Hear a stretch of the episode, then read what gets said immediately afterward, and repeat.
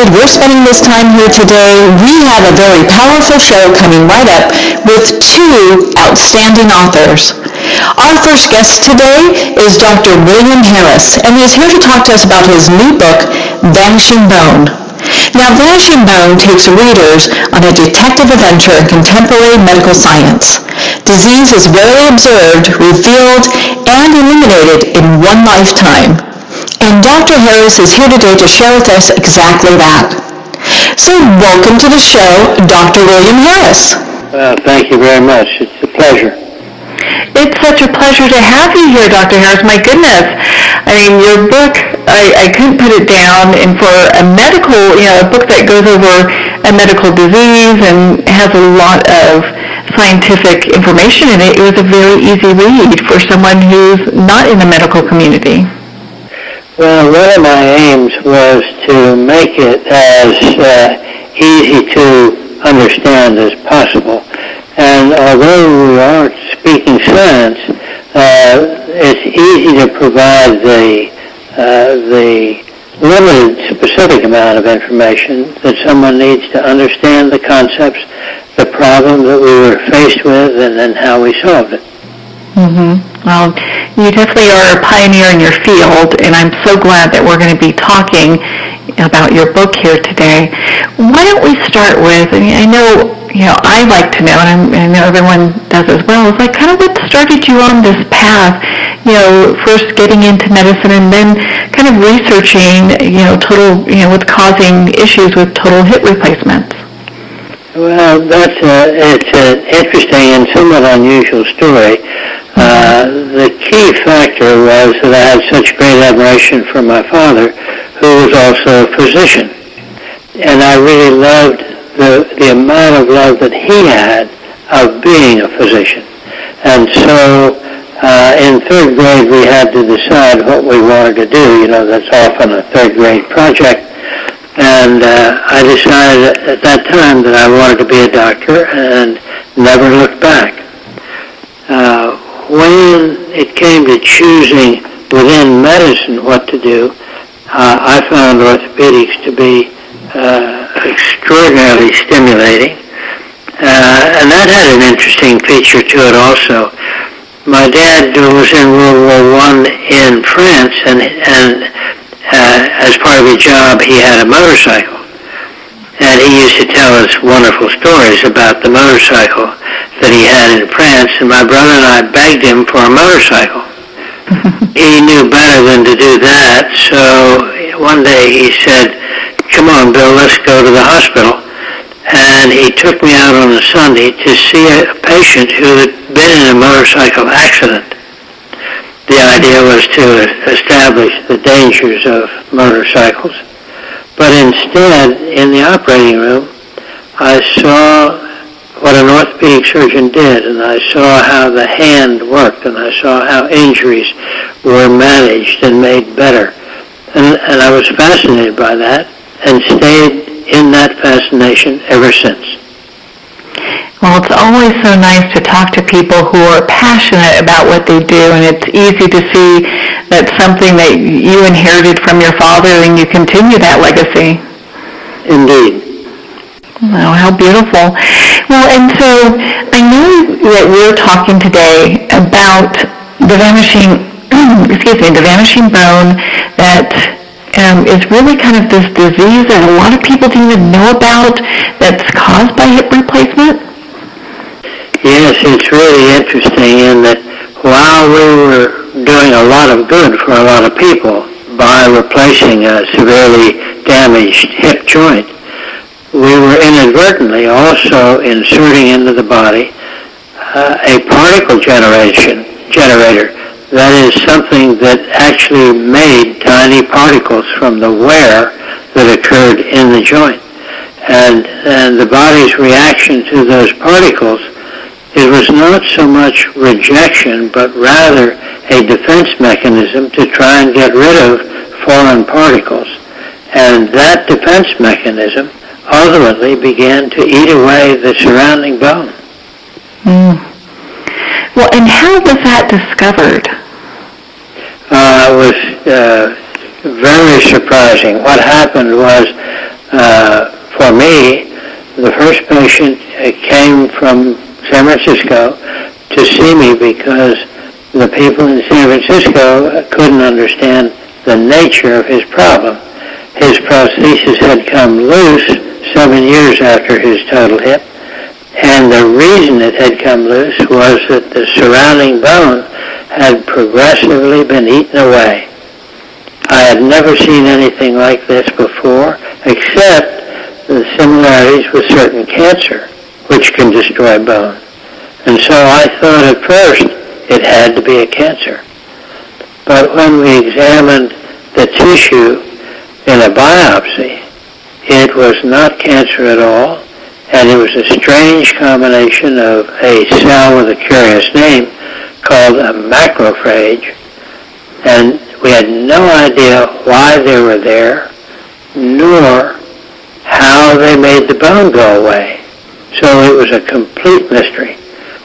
And uh, I was surprised that I had not heard about this from anybody before, and we had a hard time finding other people around the world who had seen the same thing. But eventually we were able to see that other people were experiencing this same problem, and now we knew we had to somehow find out the nature of this disease and figure out something to do about it, to get rid of it.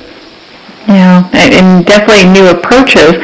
You know, and in your book, you talk about a lady named Gina who, um, you know, you came up with this brilliant way of, of treating her because she had um, a, a, little bit of a different issue where um, it had to do with her, pull this right up here, her um, bones, um, her hips kind of got dislocated from birth, at, at birth.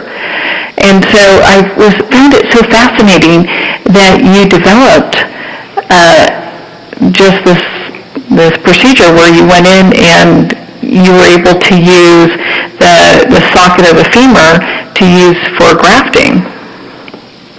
Yes, the, uh, this is a, a, separate issue from mm-hmm. the bone disease that we've been talking about, but yeah. there were other challenges as well, and one of them was uh, there's a group of patients, almost all women, who are born who have the hip joint out of the socket. It's not in the socket. And uh, this was a, another severe problem that no one had been able to solve. And with total hip replacement, we were able to do some creative surgery and design some new forms of uh, components of pieces to go into a hip that had been completely dislocated and were able to solve her problem as well. And now it's a commonplace operation around the world. And it's from what you developed, you know, kind of going forward, which I, I know I'm kind of skipping around there, but I was so excited when I read that story. I'm like, gosh, that's great. Because, yes. you know, you know, I, I know a couple people that have had those issues, you know, from birth. And so it's kind of nice to know that they have, there's a solution for them. Uh, yes, indeed, and, and that was one of the uh, the most rewarding parts of my career, and that is uh, if you could look at a difficult problem that had never been solved before and find a way to make it work and find a solution, uh, that's really rewarding. Mm-hmm. Well, and so back to um, you know this the bone loss. What what was it that you were seeing, aside from the cells and the patients that you were seeing, that um, really started you on your research? You know, was it just the continuous flow of people coming in with the same issue? Yes. Uh, at first we thought it was a rare disease. Uh, and then as time went by, we found out that more and more people had it.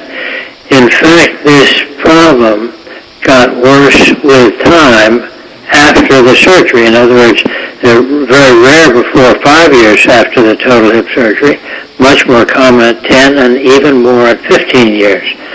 So that the longer we went with more and more patients having total hip replacement, the more common the problem became. And finally, uh, at its peak, at its very worst, it afflicted a million people around the world.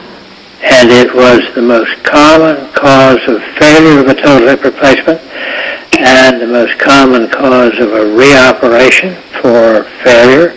And the reoperations were exceedingly difficult because the bone that you would ordinarily use for a total hip operation was very often severely compromised or completely absent. Mm, and it doesn't leave you much material to work with when you're That's trying right. to. So how did you how did you overcome that? Well, the first clue on what was going on, because this was a disease that had never occurred before in the history of mankind. The first clue came from a German orthopedic surgeon who felt that it might be the tiny particles of the bone cement. In the early days, we used a grouting material or a cement that you would actually put into the bone when it was about like a putty. And as it hardened in about 10 minutes, it absolutely rigidly fixed the new pieces of the total hip to the skeleton. And he advanced the idea that tiny particles of the bone cement were the cause, were what attracted the macrophages. Uh, that proved to be correct, but it also proved to be incomplete. By that I mean, uh, because we wanted to get rid of the cement as the cause of this disease, we developed new forms of total hip replacement implants that did not require cement. We set it up so that bone would grow directly into them. The patient's own bone would grow into the components, into the pieces, and fix the pieces in the skeleton that way. Hmm. The surprise came when, again, we were the first to identify the fact that this same disease could occur even if no cement was used. So now we had this more severe problem because we knew that it could occur if you used bone cement, but now we knew that it could occur even without cement.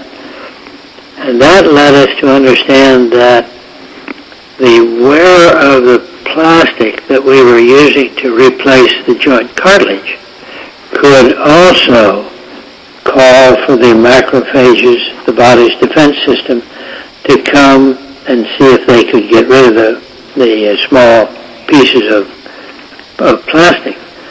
Well, it turns out that they couldn't. But as they continued to do what those cells are trained to do, it eventually led to the bone destruction and the bone resorption. And so now we had a much broader problem. We had to find some way to do the operation without bone cement and to make a plastic which didn't wear. Well, and it seems that um, as soon as you would find like one piece of the puzzle, you know, something else would pop up that would be like, okay, well, it's not the plastic, and you know, kind of looking to see what it is that keeps causing these issues within the patients. Well, that is really true. It, it, there were many hurdles to overcome and many twists and turns in the complex problem of trying to understand the true nature of this uh, problem. And it turns out that uh, if you uh, insert deeply in the body something that wears and generates tiny particles, the body is going to react and react adversely and wind up destroying the bone. You've played such an important part in eliminating this disease. What are some of the other things to consider? Well, the, the, it, the process was initially a medical detective story, trying Mhm. to sort out what the nature of this disease was. And it wasn't like cancer, and it wasn't like infection, and it wasn't like uh, a vascular problem, it wasn't like uh, a muscle problem. Uh, And so the first part was trying to uh, determine that the uh, type of disease we were dealing with. When it became clear that the thing causing the bone loss was of the particles, was generation of particles, wear of the plastic, it then became necessary to shift to a different kind of thought process. Now the question was, what can we use in the body that isn't going to wear? Uh, in automobile engines, for example, you add uh, oil, you add lubricant, but you can't do that in the body. And so we had to now shift into innovation, into creating something new and make a new material for the articulation, for the place where the ball rubs against the socket that did not wear. And that took us into a lot of new areas that we had never worked on and never uh, had thought about. But ultimately, we were able to create an idea, a hypothesis that said, let's see if we would uh, create crosslinks. Now, what that means is that the plastic that we were using to replace the cartilage uh, that was all worn out in the joint, that plastic is extremely long and extremely thin. Uh, that is to say, the molecules of that material are like spaghetti, very long and very thin. But strangely enough, in examining uh, this material after it had been used in the body, we found that the actual effect of walking, the very fact that you were walking for a long period of time, changed the orientation, changed the arrangement of the molecules. Well, that said, perhaps if we can keep the molecules from moving to a new position, we could stop the wear and we were able to do that. We did that by adding energy, by putting electron beams through the material and attaching one of the long strands to the next one. And that's a link from one to the other, or if you do it to a lot of them, it's called cross-linking. And so we attached one strand of the polyethylene to the next strand. It couldn't change its position, it couldn't move, in the body, uh, and then we tested it in a, a hip simulator, a machine that replicates about what the hip does, and found that indeed that reduced the wear. Wow. How long did some of this research, you know, the, this part that we're talking about right now, how long did that research take to develop that? This is a fascinating part of the story because these are really difficult problems and they take a lot of time. It was 30 years before we had really understood the nature of the disease and it then took us 10 years longer to invent the new material and get it passed by the Food and Drug Administration and get it manufactured so that it could be used in people. And then we needed to know that in fact it succeeded in people because even though your laboratory experiments look very promising, it's not until you actually use it in people that you know with certainty that it's going to work. And we've been using this now for 18 years. There are probably 7 million people around the world who are walking on this material, and there has not been a single reoperation because of this disease since we started using the new material. Wow. That's going to make you feel so good because, you know, especially with as passionate as you are about, you know, uh, medicine, you know, to be able to help people to a point where they come in and they have the surgery once and it's not something that they need to come back and have another surgery for later must make you really feel good. Well, yes, you know, and uh, sort of the motto that uh, we're excited about is that if we can leave medicine better than we found it, then, then we've done something worthwhile. From the patient's point of view, now many, many patients, uh, reluctant to say most patients or all patients, but many, many patients never need a second operation. That's good news. And do you still see patients coming in that have had total hip replacements that are having the, the previous issues? Yes, the, the, the two groups uh, for which this is still a problem. There are some patients who had the old plastic, uh, let's say 20 years ago or 30 years ago, and they're still subject uh, late in life to this same bone destruction.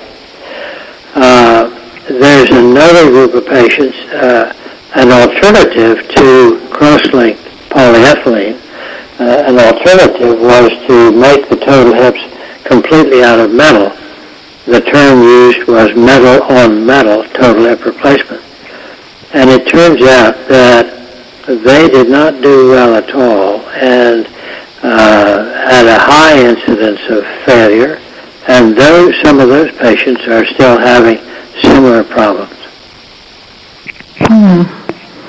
Well, and that's that's unfortunate. But when they come to you, what type of solutions are available to them because they've had bone loss and they're dealing with a um, you know a replacement that's um, no longer being used? Well, one of the uh, uh, fortunate aspects is that has grown uh, wider in dealing with the problems of bone loss. Uh, very inventive people have developed new types of implants and new techniques for dealing with the severe cases of bone loss. So it's still a positive outlook to identify the problem uh, if it's the old polyethylene, the old plastic, or if it's the metal metal, and then see if it's not possible to help those people substantially by another major operation. But the the uh, optimum circumstance is the one that I described before, that if in fact you can do the operation without using bone cement and with cross-linked polyethylene, then the chances are that most people are never going to have to have a second operation. Well, that's that's great news for many people, and you know, and I I personally am going to thank you with all the research that you've done because as I you know get up in my years, and if I need to have a, a hip replacement, you've made science so much better that I'm not going to have the issues that um, our previous generation had. Uh, that's really the key. That was our aim, uh, and that's the most uh, satisfying portion of the entire saga of the medical detective story and then the innovation. Yeah, we don't want to give away too much of the medical detective story because people need to pick up their own Vanishing Bone because it is a fabulous and fascinating read.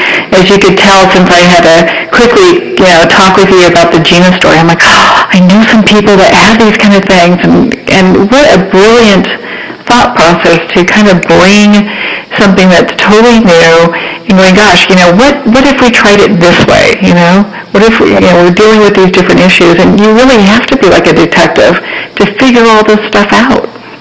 Yes, uh, that's the challenge and also the excitement. well, and so with what's going on with medicine now, and you kind of shared a little bit that there's been so much that's happened. You know, what are some of the things that you're seeing that you're really excited about when it comes to this kind of area? Well, yeah, it's really interesting that uh, total hip replacement has done such a marvelous job for so many people. But in the early days, it had a lot of serious problems. And it's fascinating to look back over my career because I did surgery before there was total hip, hip surgery, before there was total mm-hmm. hip surgery. And every one of the major complications has been very effectively reduced. Sometimes not quite to zero, but very, very low incidence. So now it's much safer than it used to be.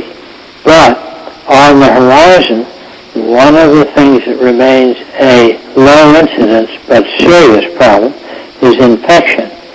And now there's some very exciting work being done that aims at putting antibiotics into the cross-linked polyethylene. If we can get that to work well, that should reduce the incidence of infection. And then there's more work that we might be able to put pain medicine in the cross-linked polyethylene.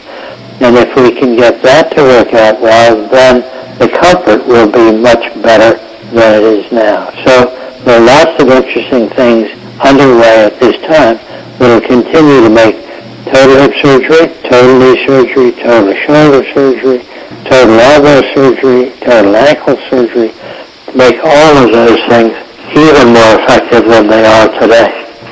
Wow.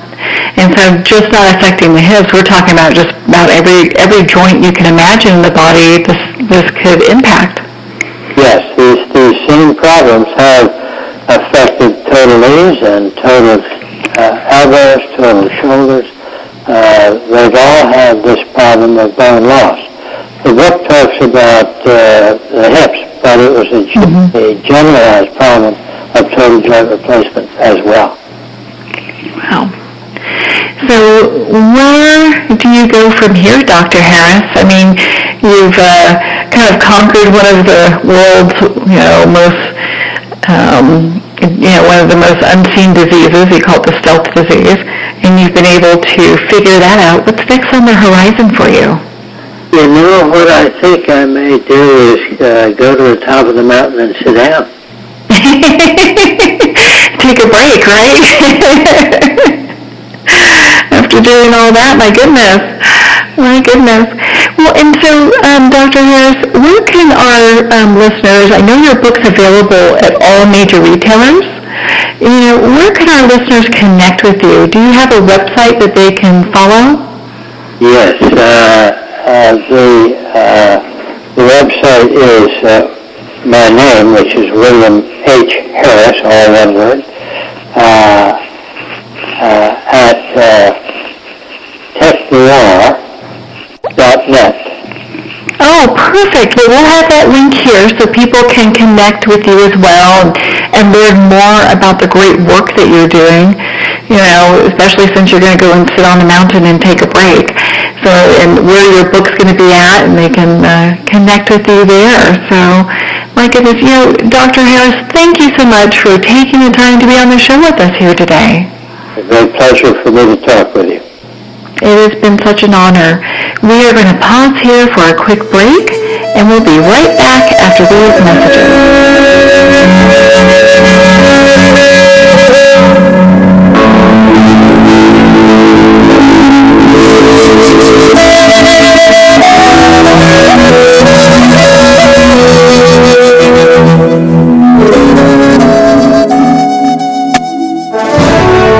Recognized and award-winning author Judy Goodman works and teaches outside the box of limited thinking. Working with people from every walk of life, her goal is to empower you to be the best you can be, no matter what the challenge is.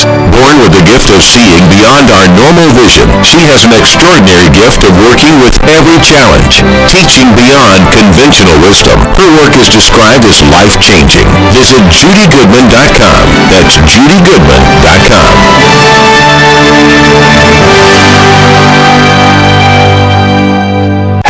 had the sense that your thoughts might actually be doing something? Ancient secrets of manifesting have been masterfully revealed in the award-winning book Manifesting 123 by Ken Elliott. For the first time, the author's experiences and stories in this book describe exactly how your thoughts can create anything. You've been doing this all your life, but it's never been fully explained for you until now. Visit manifesting123.com for more information today. Manifesting123.com. The highly acclaimed and newly released book, The Hand Part 2 by Lynn Van Praag Grattan, describes the journey between a psychic medium and a family who lost a son. Messages from Beyond Eternity's Gate is of love and healing. For more information, visit www.lynnvanpraag-grattan.com. That's www.lynnvanpraag-grattan.com.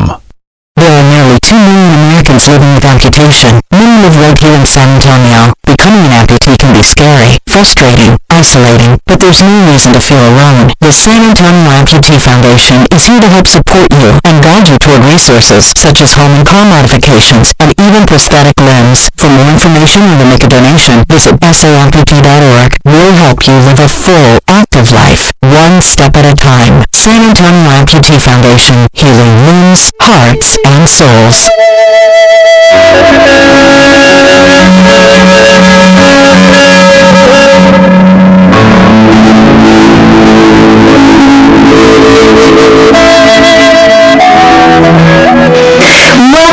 To Moments with Marianne. I'm so delighted to be introducing our next guest, author Michael P. Daly, and he's here today to talk to us about his new book, Bobby Blue Jacket, The Tribe, The Joint, and the Tulsa Underworld. Now, his book illuminates the neglected history of American crime, identity, and politics in the 20th century and it's an incredible true story of a man who went from career thief to prison journalist to Native American activist. So let's welcome to the show, Michael. Thank you. It's good to be here. Thanks for having me. It's such a pleasure to have you here, Michael, and my goodness, what a fabulous read this book is. I appreciate that. well, I know we were just chatting a little bit ago, and uh, it's such a brilliant piece of literary work.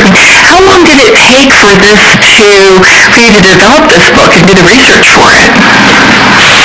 Yeah, so it took about uh, six years, although the kind of the first year that I worked on it, or nine months or so working on it, I didn't even know I was writing a book about the, uh, the subject, uh, Mr. Bobby Blue Jacket. Uh, it had originally come to be that I was uh, researching a, uh, another book, a book of photography called Tulsa uh, by a man named Larry Clark.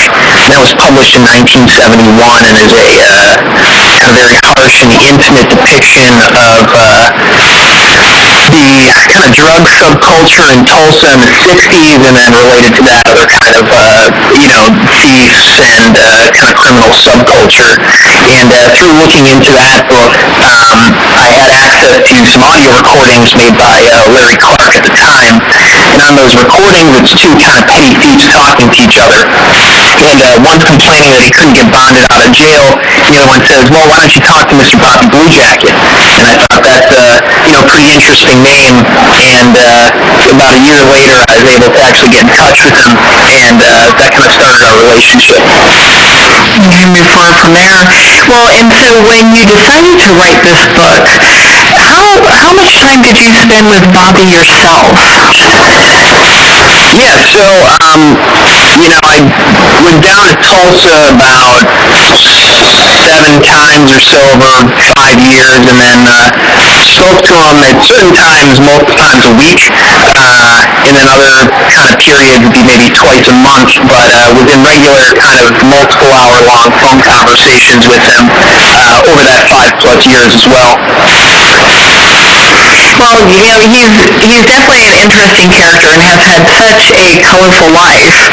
And I'm sure when you were doing the research and, and having your communications with, you know, Bobby, was kind of just one interesting, you know, tidbit after another. What were some of the things that you discovered during the interviews that you were going, gosh, this is, I just can't believe this. This is amazing.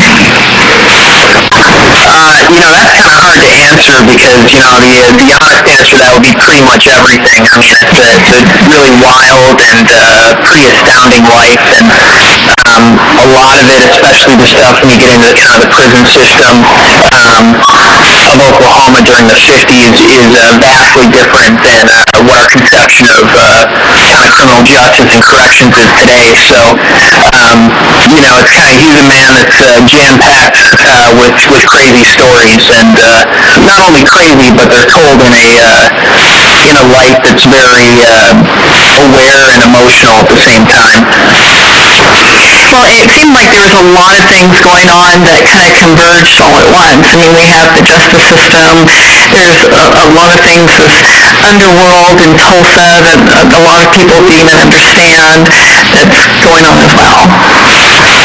Yeah, you know, I, I think idea with the book was as opposed to uh, just kind of telling only a traditional biography, it would be um, to also kind of explain the uh, cultural and social forces that formed Mr. Blue Jacket's life, um, and also the way that he interacted with them. So uh, with that throughout the book, he's moving through all these phases, and I try to provide uh, a lot of context there. So whether that's context on uh, assimilation campaign uh, against Native Americans in boarding schools, or whether it's uh, the prison system, or whether it's kind of the uh, cultural mores of uh, safe burglars in the 40s in Tulsa.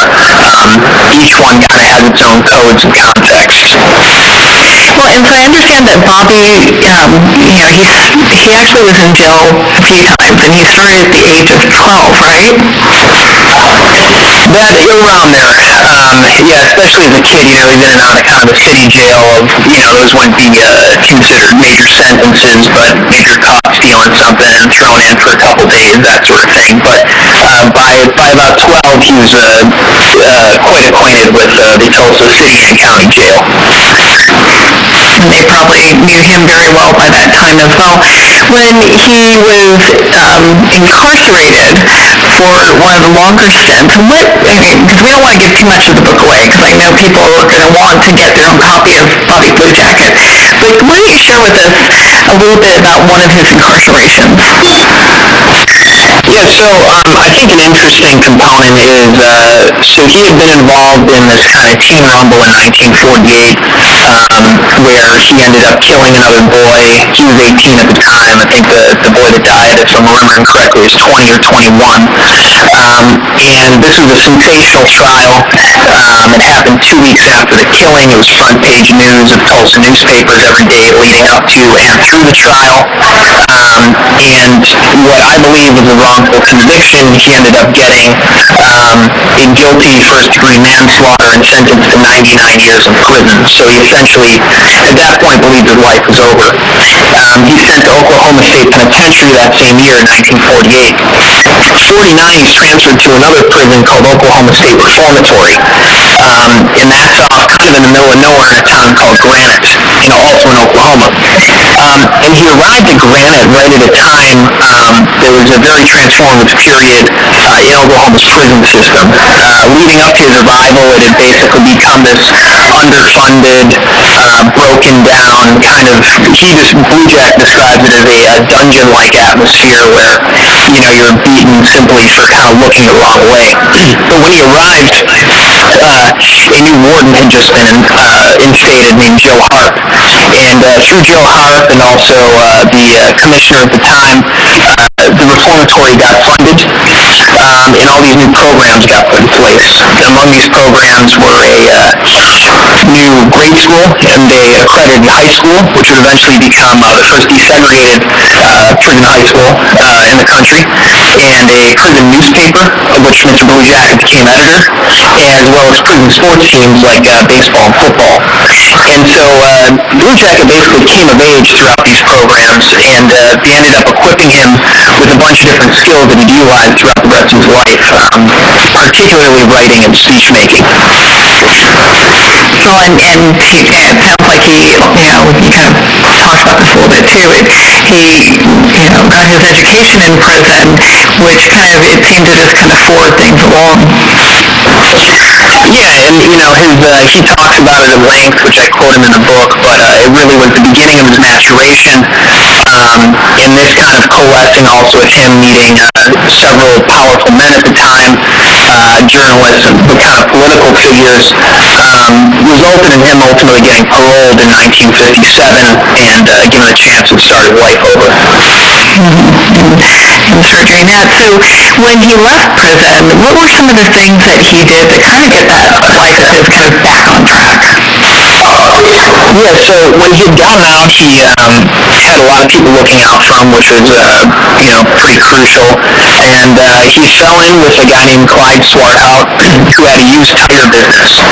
And uh, the used tire business is basically driving around, going to junkyards, uh, tire farms, garages, uh, finding old tires for cheap and reselling them for a, uh, you know, decent margin. And through this, he was able to build up kind of a self-sustaining business, uh, making legitimate money, and uh, was pretty successful. Um, at the same time, uh, kind of a unconventional route, but he became involved in local politics by virtue of the fact that he knew all the law enforcement members from his time as a chief, um, and he was also now acquainted with state officials, um, and such as pardon and parole uh, folks, as well as other kind of local politicians, who became kind of a, what I call an impresario, uh, staging uh, campaign events, doing ballyhoo, um, you know, doing that sort of thing. So he, he really got rein, reintegrated in the community there Tulsa. Uh, it, sounds like he was able to kind of find his niche, something he was kind of looking for all along. Yeah, you know, I don't, I think it's, uh, it's hard for me to, to say that, uh, with, uh, certainty, but he certainly seemed to, uh, to fall in and, uh, find success, uh, pretty naturally. Well, and I know in your book you talk, I mean, it's got such great, not only close to his life, but man, you've got these pictures, these historical pictures that are just um, of the city of Tulsa and, and different people as you went along. How difficult was it to get these pictures for this book? Yeah, um, the ones, you know, a lot of them are from uh, Blue Jacket's own collection over the years. Of, you know, he has a little uh, kind of shoebox full of these, um, going back to, you know, the 30s. Uh, some of the photos uh, were kindly granted use to me by the Tulsa World and other newspapers of the period, uh, like wire services like UPI. Um, some of them, yeah, and also the Oklahoman granted me some photos. So, um, you know, it was was a process to collect them, it was one of those things that either I knew exactly what I was looking for and hunted it down, or it was just a photo that I could have never thought existed that um, I either found by happen chance or, you know, uh, Mr. Blue Jacket pulled it out from under a seat, uh, where it's just an amazing photograph of, say, the uh, McAlester uh, baseball team, you know, hitting a home run in 1955. That's pretty amazing. It it really gives you a deep insight to his life by just having those pictures the way they are in the book. And, um, it really makes it feel like you're making this personal connection. And I feel like if otherwise it wasn't there, it might not have been as, as deep. I agree with that. You know, I'm not uh, necessarily someone that even uh, loves photographs and what is essentially a prose book, but I thought it was uh, pretty crucial for this project. Both, um, I think it helps because a lot of this is far off. I mean, a lot of people reading the book aren't necessarily super acquainted with, uh, you know, Tulsa a city or Oklahoma as a landscape. Um, but there's also the component that I think there's a lot of the stories in the book are almost too hard to believe at times, where uh, you got to see the photographs to really uh, confirm that this indeed happen at one point in time. Well, and the time reference as well, because it's such a different era. And for some readers, you know, of this might be unfamiliar to them, so having those photographs really kind of, you know, cements it. Yeah, I agree. I mean, it really uh, can kind of put you in the period um, in a way that would take, you know, hundreds more pages to uh, otherwise illustrate. So, definitely. For sure. For sure. Well, and so you, you touched on this a little bit, you know, and I kind of want to go back to um, when he was in prison, because it was kind of a remarkable time. He, he was educated, he played on a baseball and football team, and, I mean, all these, you know, he, he really kind of developed, it seems like, really into this uh, person that he is today, but also with the community that he was engaging in, not just there, but, you know, bringing those skills outside, as you talked about earlier. And a lot of them seem like they're almost like skills that one would acquire to, you know, just be part of a community as opposed to, um, you know, maybe someone that's, that's not really quite fitting in. Yeah, you know, there is that dichotomy there where um, he definitely lived large portions of his life outside uh, kind of mainstream society. Um, but I think his uh, pursuit of, um, you know, those kind of subcultural elements, the criminal elements, really to one day put himself in a place where he was integrated in kind of mainstream society. So there's that tension there. And as a personality, you know, he's very engaging, um, very kind of charismatic guy, uh, very uh, kind of connects with you. On a deep level, even just kind of uh, hi, hello, you really feel like he's uh, emotionally present with you. Um, so all these kind of characteristics um, make you a strong social person, a strong political person to begin with, and then so I think when he learned um, kind of the techniques of uh, oratory and of journalism in prison, uh, really uh, helped him even elevate his uh, his persona uh, that much more so. It seems that it really gave him the avenue to kind of pursue the things that, you know, maybe he never knew he could be passionate about, like activism. Yeah, absolutely. And you know that that would come later in life, um, but he ultimately uh, uh, rejoined his uh, tribe, the Eastern Shawnee tribe of Oklahoma, where uh, you know he works on um, anything from helping to fund uh, elderly housing. He does speeches. He's uh, kind of a famous eulogist for the tribe, where uh, you know both write obituaries and also give speeches at graveside. He became a poet later in life as well. So um, yeah, it, was uh, as he says, you know, took 75 years to make, but um, his life by the time he kind of rejoined uh, with the Eastern Shawnee there, he had uh, put full use to the skills he had learned uh, early on in the penitentiary. Well, and so what, and what was like some of the inspiration, and you, you may or may not know this, but what was some of the inspiration that um, had him reconnect with the tribe? Yeah, um, so he was uh, born on Eastern Shawnee land in 1930, and um, basically was moved to Tulsa two weeks after his birth, um, just due to kind of uh, familial strife going on between his father and his mother. And uh, so he did attend the Seneca Indian School um, several years after that, but pretty much by the time he was seven, he'd become disconnected on a day-to-day basis with uh, his tribe and any kind of traditions and culture, even, you know, the day-to-day politics. Um, but I think later on, as he, as he got resettled, he got out of the penitentiary the last time in 1993, um, you know, I don't know what single moment set it off, but he uh, I think went back up to uh, Eastern Shawnee land and uh, presented himself to the tribe and uh, basically said, I'm here and uh, ready to help. And that began kind of a long career uh, as a tribal elder. Wow. That's such an impressive part coming kind of full circle to, you know, some of his roots there. Yeah, absolutely. Um, and uh, you know, a lot of his early experiences in uh, uh, boarding schools are both horrifying and uh, and very impactful in their own right. So I think he kind of saw it as a, a full circle, um, kind of coming back to where he started. and an opportunity to kind of help with the, the newfound knowledge and wisdom that he has from all his life experiences. Absolutely. You gotta love that. Well, so being the colorful character that he is, why don't you share with us one of your favorite stories about Bobby Blue Jacket? You know, that's tough because uh, if I could pick one, the uh, you know the book would be uh, much shorter. But uh, I guess I'm just trying to think here. You know, one interesting um, story about him that kind of maybe illustrates the, the complexity of his person has to do with his role as a prison journalist. And, uh, you know, he was, this is again going back to that reform period I was talking about, early 50s. And uh, the warden had approached him saying, uh, we're starting a newspaper, we'd like you to be the editor.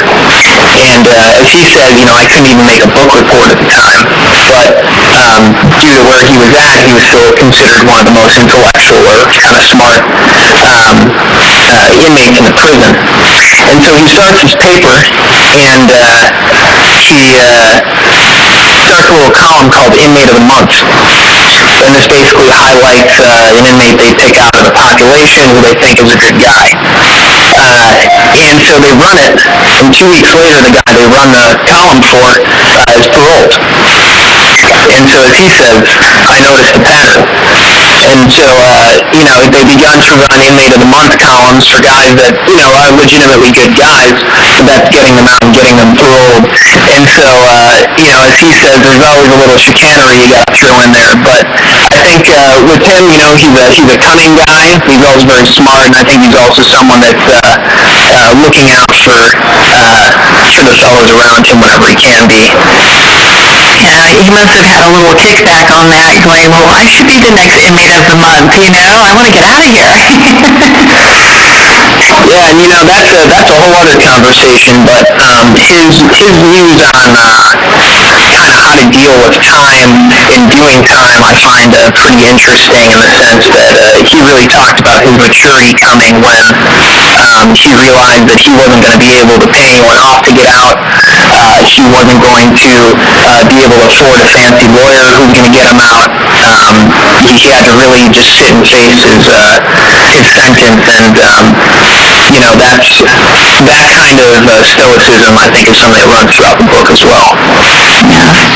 Well, and as someone matures, you know, it, it's got to be also something that's kind of a little bit of a scary thing when you look at that much time that one has to, you know, be in prison for.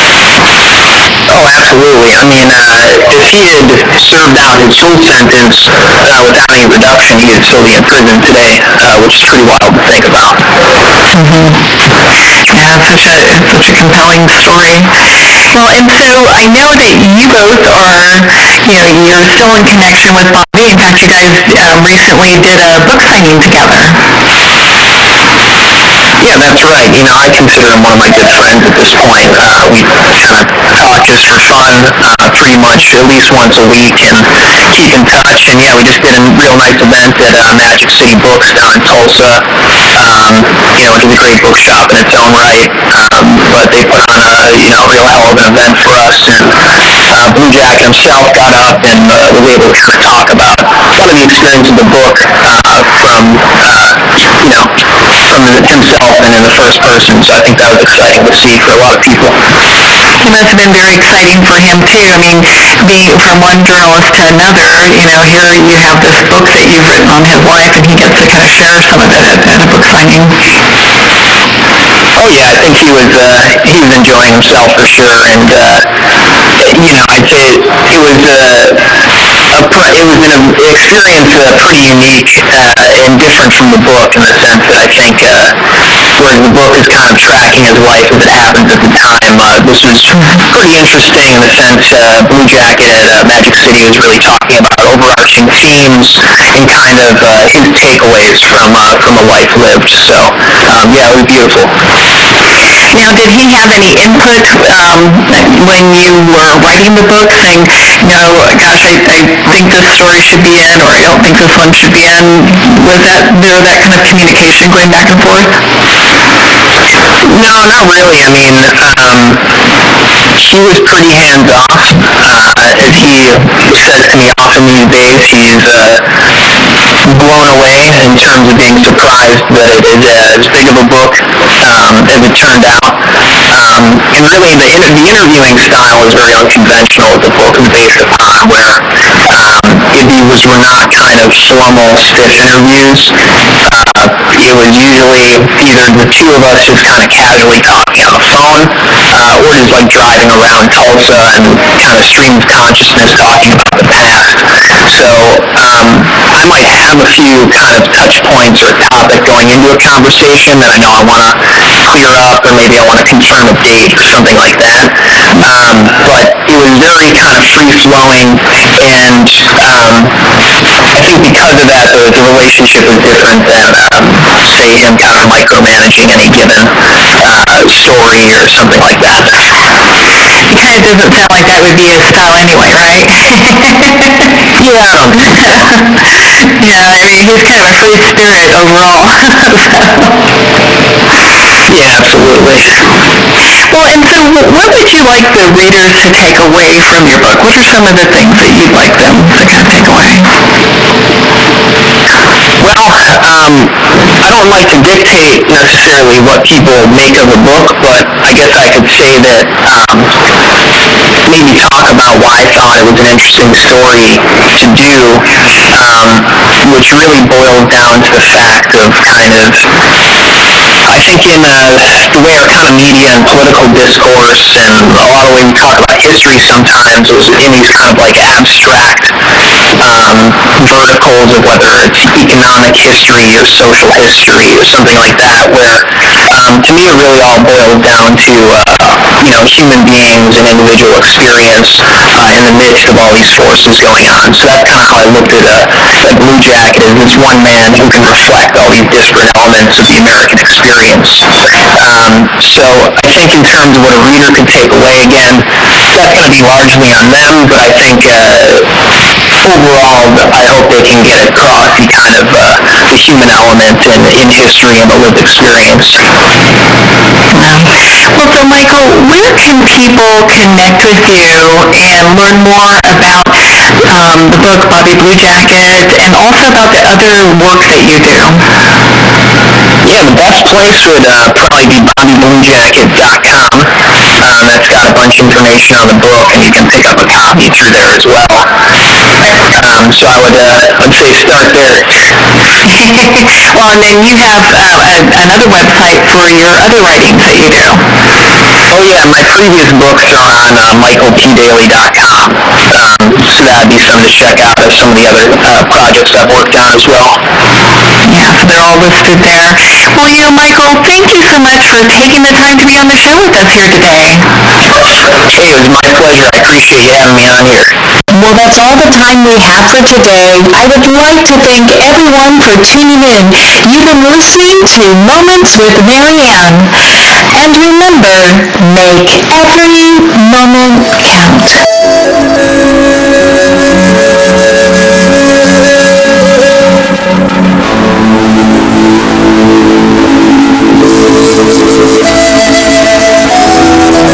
A single moment, your life can change. Moments with Marianne is a transformative hour that covers an endless array of topics with the best of the best. Her guests are leaders in their fields, ranging from inspirational authors, top industry leaders, and business and spiritual entrepreneurs. Each guest is gifted and a true visionary, a recognized leader in her own work, and while teaching others to develop, refocus, and grow, Marianne will bring the best guests and sometimes a special surprise. Don't miss This you never know just which moment will change your life forever. Moments with Marianne airs every Thursday, Friday, and Sunday at 8 p.m. Eastern, 6 p.m. Mountain Time. Make sure to tune in and visit momentswithmarianne.com for more information.